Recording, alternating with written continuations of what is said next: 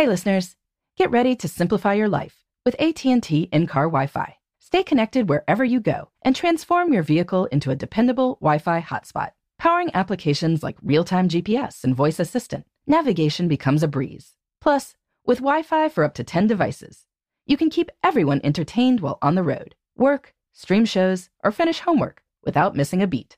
Discover the convenience for yourself and see if you're eligible for a free trial at att.com slash in-car Wi-Fi. Always pay careful attention to the road and don't drive distracted.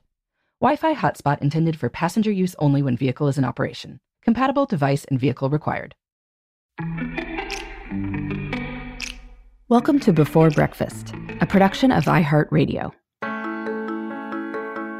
Good morning. This is Laura. Welcome to the Before Breakfast podcast. Today's tip is to invest time in your friendships by building micro connection time into each day.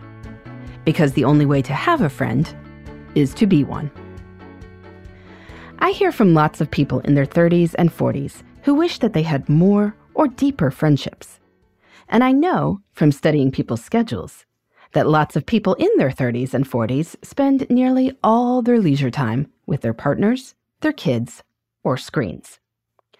If you invest all your time in work and family, and TV or social media to zone out and relax, then it's no wonder friendships don't feel as vibrant as they used to when you could play on the playground at recess together every day. But by setting aside just a little time every day, you can maintain and even grow your friendships. With family and career, you have a lot on your plate but by intentionally investing in your other relationships too. You'll be able to keep them going even through your busiest seasons. One way to do this is by designating a specific time each day for reaching out to friends. This can really be just 10 minutes. Perhaps this is the time you're waiting for your oatmeal to cook, or while you're on the subway in the afternoon, or 10 minutes as part of your morning routine. If you use this time for quick calls, texts, or emails, then you'll reinforce your connections by letting the people you care about know that they're on your mind. Often, deeper contact may ensue, like a longer call later in the day if you just left a voicemail, a substantive text or email exchange, or plans to get together, in person or by phone. If you build friend time into your daily routine, you'll soon figure out the kinds of occasions that work for reaching out a thank you note, a birthday or anniversary message.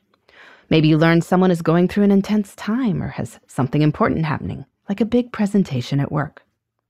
You can send a cheerful bit of encouragement, or even just wish people well as they leave for a vacation. For instance, in 10 minutes today, you might send a birthday text to your childhood best friend. Happy birthday, Amy! Hope your day is as fun as your Madeline birthday party circa 1985. Best birthday party ever. You could also email your gym buddy a podcast episode about how friends who exercise together are more likely to reach their fitness goals. Check this out.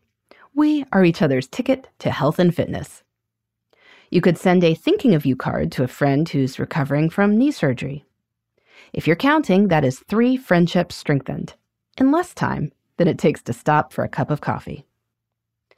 Substantive private messages or posts to friends on social media can have a similar effect. But passively viewing and liking doesn't really. So be sure to use your friend time for really reaching out and connecting, not just scrolling. If you are using social media, use it to note who has upcoming birthdays or who is writing about something big and important that's happening in their lives. And then use that as an impetus for personal communication. If you reach out to friends and family regularly, you will be on the receiving end of more communication from your loved ones too. So you can start using some of your friend time each day to respond to others' calls and texts and emails and notes, and to schedule social time. It's also a good idea to periodically double check that you don't have any messages you've missed or plans for getting together that are still up in the air. And speaking of get togethers, the designated 10 minutes of friend time is in addition to lengthier interactions, like your monthly brunch date with your best friend. Your 10 minutes of daily friend time is helping to maintain your relationships in between times of deeper interaction. So, today, consider when you might find 10 minutes or so for micro connection time. Then, get into the habit of using this time to nourish your relationships. The only way to have a friend is to be one. So, let's get going. In the meantime, this is Laura. Thanks for listening. And here's to making the most of our time.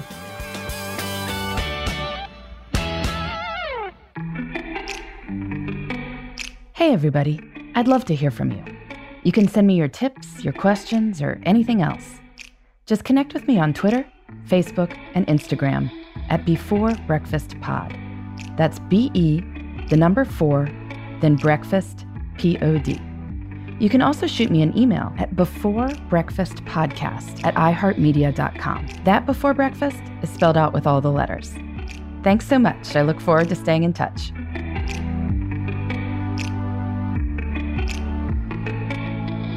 Before Breakfast is a production of iHeartRadio.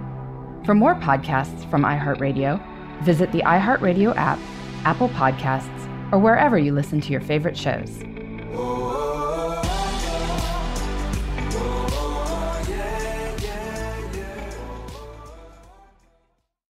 something that makes me crazy is when people say, well, I had this career before, but it was a waste. And that's where the perspective shift comes that it's not a waste, that everything you've done has built you to where you are now.